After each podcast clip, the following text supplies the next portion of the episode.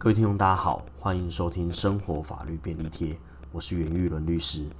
今天的主题想要跟大家谈谈消费者债务清理条例。这个条例呢，我们接下来就简称债清条例。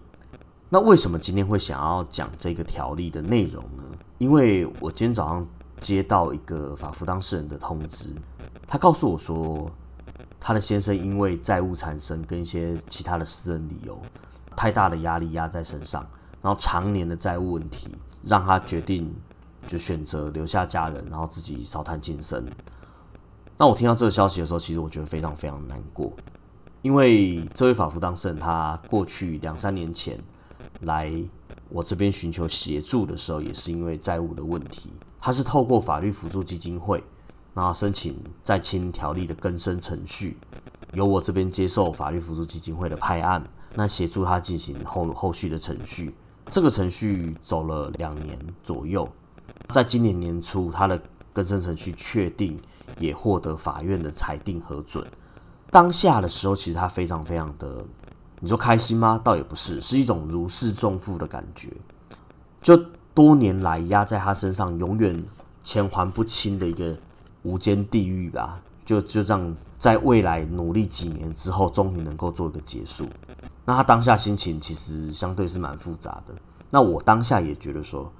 其实自己做这个在清的更生程序，协助这些法辅法律辅助当事人做这些程序，其实也觉得自己做的事情蛮有意义的。可是，在这个两年来的这更生程序里面，其实他有时候会提到他的先生也是受到债务的问题，两夫妻都是深受债务所苦。当时他的先生就可能有其他的考量，就没有向法律辅助基金会申请这样的更生程序，最后可能也间接导致他先生这样的遗憾发生。今天很想跟大家介绍一下这个在清条例的原因，就是希望如果我们能力所及，把这个讯息散播出去，那或许可以减少一些受到债务所苦的人的的压力，那也希望避免这样的憾事发生。那我先介绍一下债金条例。这个法律的时空背景是在民国九十四年、九十五年之间，因为有很多的现金卡，银行发了很多现金卡跟信用贷款的审核非常的腐烂，当时甚至是也不太需要审核收入跟财力就可以办得到现金卡，领钱也很容易，然后电视也都宣传说，哎，这样子的借钱还钱是非常简单的事情，可是问题是借钱容易啊。但因为这样的卡，现金卡审核是很简单的，但伴随而来就是它的利息会非常非常的高，动辄十几 percent 的利息。很多人原本借了，可能需要急用，或者是当下没有考虑清楚短期的债务、短期的一个资金现金的运用没有做好，结果就变成了很多人在高额的利息之下。他根本就还不出钱来，或者他不断不断的还钱，永远就还不了本金，变成是一个无限制的轮回。那个时候可能借的时候二十几岁，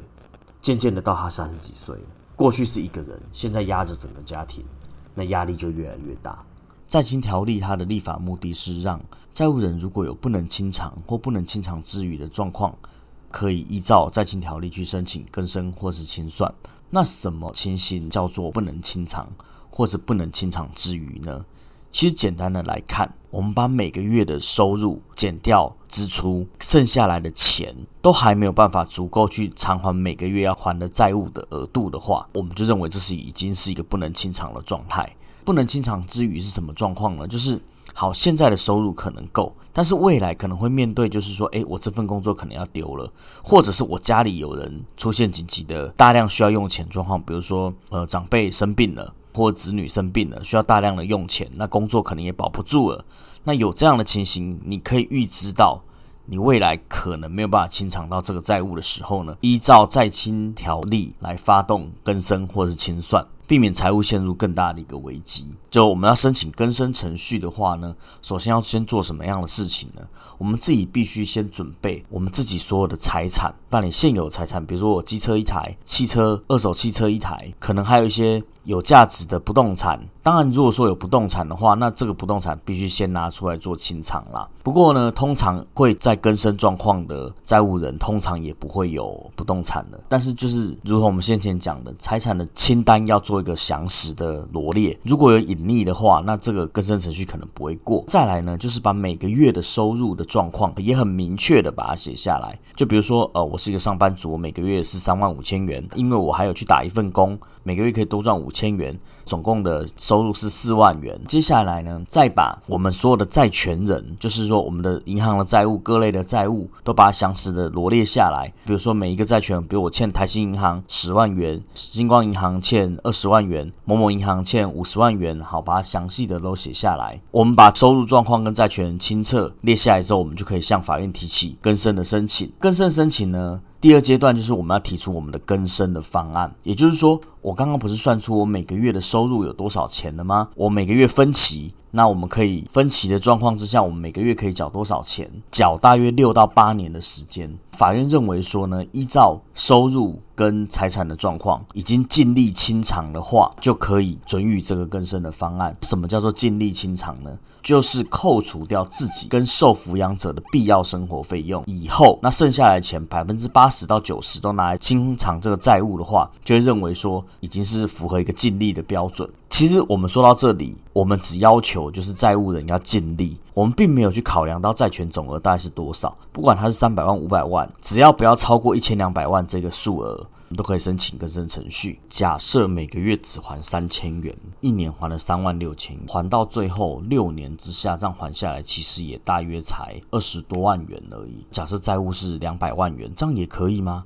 当然可以，因为我们讲究的是说让债务人有一个重生的机会，只要他尽力了，不管他能够还多少，因为每一个时候的收入的时空背景都不相同。如果我们用现在陷入危机的一个债务人的状况去衡量他过去借的钱，比如说他过去可能很有钱，工作能力可能很好，但是后来因为景气的改变或是客观条件的一些改变，他自己可能像我们有遇过，就是说他因为出车祸，然后导致说他没有办法再做原本的工作，他收入锐减。就无法去清偿当时候在那个时空背景下借下的钱，可是他在这个时空背景下，他是有意愿要还，所以我们只要去衡量，在这六年里面，他尽力的去清偿了，我们就会核准这个更生的申请。只要六年过了，老老实实的还，不要中间再有有时候想还，有时候不想还这样子的状况的话，在六年之后，这个债务就可以做个结束。债务的漩涡也就终于可以从这个漩涡里面去脱身。还是要呼吁，就是说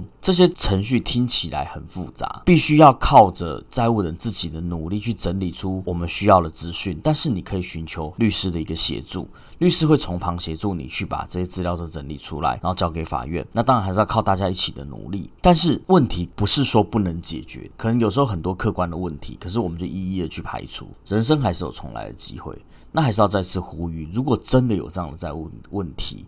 真的欢迎联系我们法律辅助基金会，然后来申请法律辅助，来把这个更生程序给做完。那另外就是说，现在有时候网络上有些债务的整合公司，可能收取的费用都不会是一笔小数目。与其这样，还不如就先来法律辅助基金会问问看，毕竟这是一个免费的资源可以使用。不需要额外的再去缴纳高额的代办费用。事实上，不会因为是谁来代办，他办的机会就高或是低，都是要靠着债务人自己跟律师的协助，那才能够把他这个更生程序顺利的完成。他并没有所谓的说谁送就一定会过，谁是特别专业，并没有。总的来说，还是希望大家能够多多使用这样的资源。另外就是说，因为目前疫情导致景气快速的下降。可能原本还得出来的钱，在疫情的过程中，可能就还不出来了。这就回归到我们刚刚讲，这是可能是一种不能清偿之余的状况。我们也都很建议，如果有这样的情形，可以赶快来看看要不要使用这样的更生的程序，避免就是说还不出来之后又有违约金，那利息又一直滚下去，那永远都没有办法从这个债务的地狱中去解脱了。